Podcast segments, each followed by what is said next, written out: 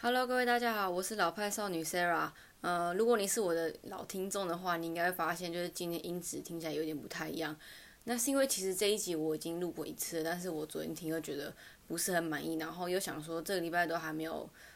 没有录音给大家听，就是还是想要加减录一下，那就请大家见谅这样。嗯、就是像我之前提过的嘛，我的那个麦克风不是每次都可以带来带去的，所以这次也是就是用我本来在用的录音方式在录，所以就是。呃，希望大家可以继续听下去，然后请大家注意保暖，因为这阵实在是超级冷的。就是我本来还觉得说我应该今年会比较不怕冷一点点，但是今年就是像大家讲，就是真的没有暖冬诶、就是真的差很多。是呃怎么讲？像我去年呢、我完全没有用到暖暖包，我就买超多暖暖包，然后都没用到。然后今年看到现在已经才冬天几个礼拜而已，我已经用掉三个暖暖包了，就是真的非常的冷，就是大家注意保暖。好，那就直接来进入正题好了。先来跟大家分享一下我去吃的美食。呃，我们上次去宜兰礁溪的时候，其实本来就是啊有在说要去吃有一家叫做蓝城精英酒店的那个烤鸭，那烤鸭就是真的超有名，你只要去查那个宜兰美食的话，就一定都会有。那烤鸭料理是怎么样呢？就是通常它是有什么一鸭六吃，然后第一次就是那种真的超特别，就是鸭寿司，它就是用鸭皮，然后里面包。有点像是握寿司那种感觉，然后中间可能会加起司啊什么的，然后再来第二次就是我们很熟悉那种北京烤鸭，呃，它其实正名是叫做片皮鸭，就是我们平常看到一个饼皮呀，然后包着葱跟甜面酱，然后小黄瓜跟鸭肉这样。再来三四五六的话，就是有分别有那个。嗯，鸭松啊什么，就是每家做的不一样。可是我们上次去宜兰没有吃到嘛，然后就是很幸运的这一次，我们就是在那个新庄点花雅聚有吃到那个烤鸭。嗯，会吃到这家店实在很意外，然后就是因为刚好有烤鸭，然后又离我们去宜兰不久，所以就觉得真的超级幸运的。然后我也还蛮期待去吃那个烤鸭的原因，是因为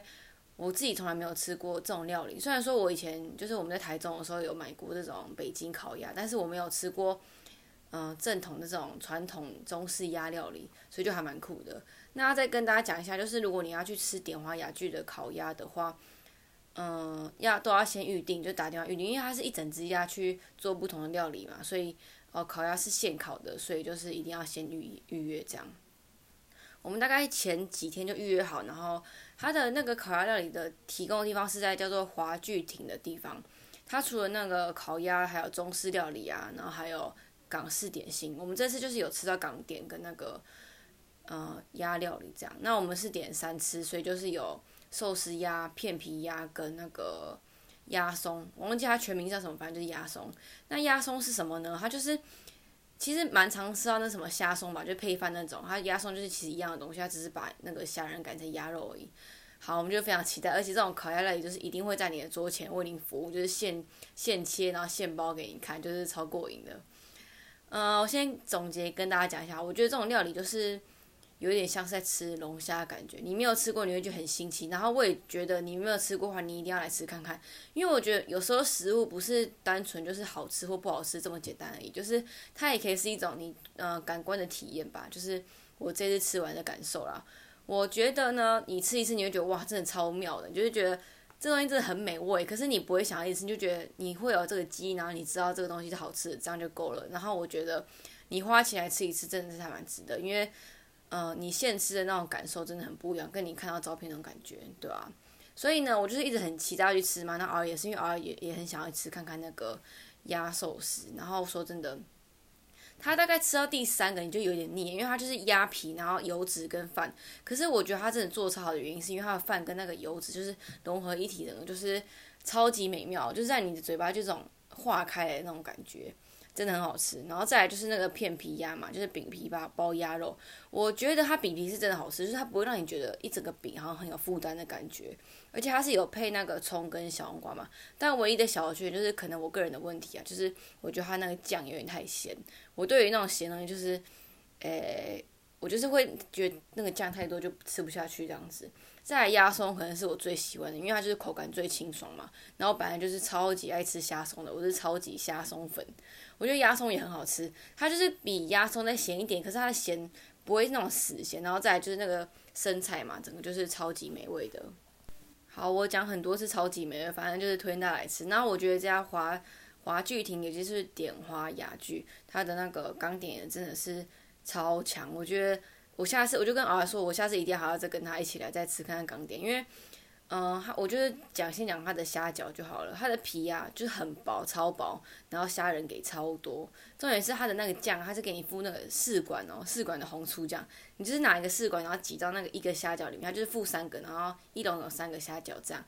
就是用的刚刚好，像很可爱这样。好，嗯。它的分店在新庄有一家，然后另外一家在士林，所以就是自己可以呃斟酌哪一家比较近，然后去吃看看。我真的还蛮推荐大家的。那如果你没有吃过这种鸭寿司的话，其实你到宜兰礁溪去旅游也可以去试看看它的那个蓝城精英酒店。我觉得我目前只知道这两家有了，那大家可以搜寻一下，就你只要打什么一鸭六吃啊，或是寿司鸭的话，应该都还蛮好找到的，大概是这样。呃，昨天就是超冷的，然后那种骑车手手都掉下来，然后我骑车是全副武装诶，我就是戴口罩，然后，嗯，我现在都穿高筒袜，因为觉得那个风炉从脚关起来真的超级不舒服的，就是，对我就是我本来很怕冷，应该说我一直很怕冷啊，所以就是很想要待在家里都不出门，可是为了这个烤鸭，我们就还是出门了这样。那另外我们那天还要做什么事？嗯，哦，我们还去看那个灵魂急转弯。因为现在就疫情的关系嘛，其实，在院线片的电影不是很多。那我本来就是一个会到电影院去支持电影的人，就是就算现在有 Netflix 啊，然后很多盗版啊，网络上都找得到电影，可是我还是觉得你要去电影院看电影，就是除了第一个是要支持之外，就是还有我觉得看电影会有不一样的感受啊，就是你会很当下就是非常的专注在电影这个事情上面，所以，嗯，我还是喜欢看电影，就算他花比较多钱这样。那我最近就是跟阿优去看那个《灵魂急转弯》，我没有要爆雷，但是我就是先跟大家讲说，我真的很推荐。就是如果你有看过《脑筋急转弯》，同样都是皮克斯嘛，大概是两年前电影，我觉得你应该会喜欢《脑筋急转弯》。但是先给大家心理建设一下，就是《脑筋急转弯》它不是像那个，哎，《灵魂急转弯》对不起，《灵魂急转弯》它没有像脑筋那么的平易近人，就是你可能要真的要历练一点之后，你才会看懂它的意境。那我觉得。呃，对我现在这种，呃，呃，二十几、三十的人来说，还蛮适合的。就是你对你你的未来，你在规划啊什么的人都还蛮适合看的。那再跟大家分享另外一件事情好了，就是通常啊，因为呃，应该大家都知道那些电影教我的事，好像是这样吧？就是 Three 跟 Three More 嘛，他们除了有 Podcast 啊、YouTube 啊，还有书，他们就是平常都是在介绍电影，然后讲一些影评啊。但是我很喜欢听他们 podcast 的原因，是因为他们都会把电影带到你的人生情节，就是你可以很好的想到，它会延伸很多东西，然后让你就是会呃自己检讨或者反省自己的生活啦，大概是这样。而且他们讲话就超有智慧的，又会嗯会通常都会延伸到其他电影这样。我觉得就是哦不是啊，我觉得就是我可以跟大家分享一下我平常都怎么样，因为自从知道 s u y a n g s u b o 的 podcast 之后啊，我通常我会先去电影院看电影。看完之后，我再去听他们的 podcast，就是会让你对呃重新再回顾一下电影的那种感觉。就是如果你有在听 podcast 的人话，也很推荐你们这样做，或是你们也可以看他的 YouTube。我就是觉得他们的平台真的是很有知识性，而且又是觉得很有内涵的一个内容。这样，嗯，先哦对，然后我看那个脑那个灵魂急转弯，我还哭诶，就是我超级会哭的，我对那种。嗯，有分离的戏啊，就是那种生离死别或是告别，我都超级会哭的。然后儿就很惊讶，说我怎么在哭这样。嗯，好，那我就要继续讲了。就是我之前好像讲过，我不想要我的频道就是只有在讲美食、美食、美食、美食，一直在美食。所以就是刚刚就有带到一点我的生活嘛。那再来另外一个事情，我想要讲的是，呃，我在上班的时候，因为我同事几乎都是那种将近三十或是已经三十的人。所以就是变成我是年纪最小的嘛，然后我那天就听他们聊天，我就觉得啊，人生的烦恼就是真的就是这样吗？嗯，我同事就在讲说，他觉得很对未来很迷茫啊，他就说他也不知道，就自己工作好像就真的只是在为了赚钱，然后也没有男朋友，然后生活又不是说到很稳定，没有房子啊，就是像我讲的嘛，因为没有房啊，工作也不是很确定怎么样的，然后没有男朋友，重点就是没有男朋友这件事情，然后我就在听他就会说什么。她也不觉得她自己需要交男朋友，可是当身边的人都有男朋友的时候，你就会觉得我是不是应该有个男朋友这样？呃，我觉得我还蛮能理解她那种感受，因为其实我在大学以前呢，我都是很独立的人，就是我都独来独往的。像我来台北就是都自己住嘛，然后还有我之前发生一点事情，我就变得比较内向一点，所以我就是很习惯一个人。我习惯到我都是自己一个人出国，然后自己去台湾各地玩，这样就我也完全不会觉得奇怪。而且我自己一个人，我也没有觉得说很孤单什么的，我觉得还蛮能自得其乐的。而且通常像有些人就是没办法自己去看电影嘛，我也是那种可以自己看电影的人，而且我。自己是觉得我是还蛮需要有个人的时间，就比如说我之前有听过有人的一个讲法是说，有些人他如果呃很累啊或怎么样需要修复的时候，有分成两种，一种就是他需要去约朋友，然后跟朋友吃吃喝喝聊天啊，可能就是跟朋友相相聚完之后他就会好一点，然后有些人就是像我这种，是需要一个人自己慢慢沉淀，然后过一阵子他又可以回到原本的样子。我觉得这两种就是每个人个性不一样嘛，那我就是属于后者。我是需要自己时间调试的。那像我平常很喜欢看书啊、看电影，我就是可能会带一本书去咖啡厅坐一个下午，然后就是看书，不然就是画图。我觉得就是自己沉淀一下，就会让我心情好很多。诶，为什么要讲到这个？哦，对对对，我就是 交男女朋友这件事情。那我一直都单身，然后其实我单身蛮久。就是如果你有听我 podcast，应该都知道这件事情。我是到后来我出社会之后，就真的因为大家都交男朋友了，然后你就会觉得。哦，还有另一个很明显就是，其实你会发现你在学校的时候，你认识的朋友的机会比较多，就是因为除了学生朋友之外，然后朋友的朋友，就你平常都会跟朋友相处嘛，同学之类的，所以就是要认识别人其实很简单，透过活动啊，或是系上班的事情啊，或者朋友介绍什么的。可是你出社会之后，就大家都鸟事散嘛，是这样讲吗？就是大家都往各个地方去了，你就变成。你在工作，而且通常你的生活就变成工作下班，然后时间很难调，你跟朋友也很难约，就变成认识人就很困难，所以就是衍生出了现在很多那种交友软体啊，而且尤其现在网络那么发达，就是因应而生的东西啦。那交友软体这种东西到底好不好呢？我觉得我后来其实我只要听到有人在用，我一定很排斥，我一定说不要用，不要用，不要用，因为我自己本身有发生过一些不好的事情，那这些不好的事情我就有打算要做一个。主题来跟大家分享，那这一集就先点到这样。所以我只是要跟大家讲说，我到现在我其实觉得，呃，如果你的心态是正确的话，你其实是可以用交友软体的。你就是你要自己知道你想要认识什么样的人，然后你的目的是什么，然后不要被别人牵着鼻子走，也不要那么容易被人家骗，或是你要跟别人约出去之前，你一定要跟一个人讲，这样我觉得其实就还蛮安全的。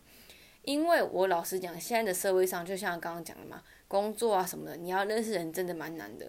然后交人，你真的就是一个方式。像我，我平常就是很反对嘛。但是自从我听到我身边有大概两三个朋友都是因为交软体认识了一个对象，然后就是目前都稳定交往的之后，我就觉得其实比较不需要这么排斥。但是就是我讲的心态要正确。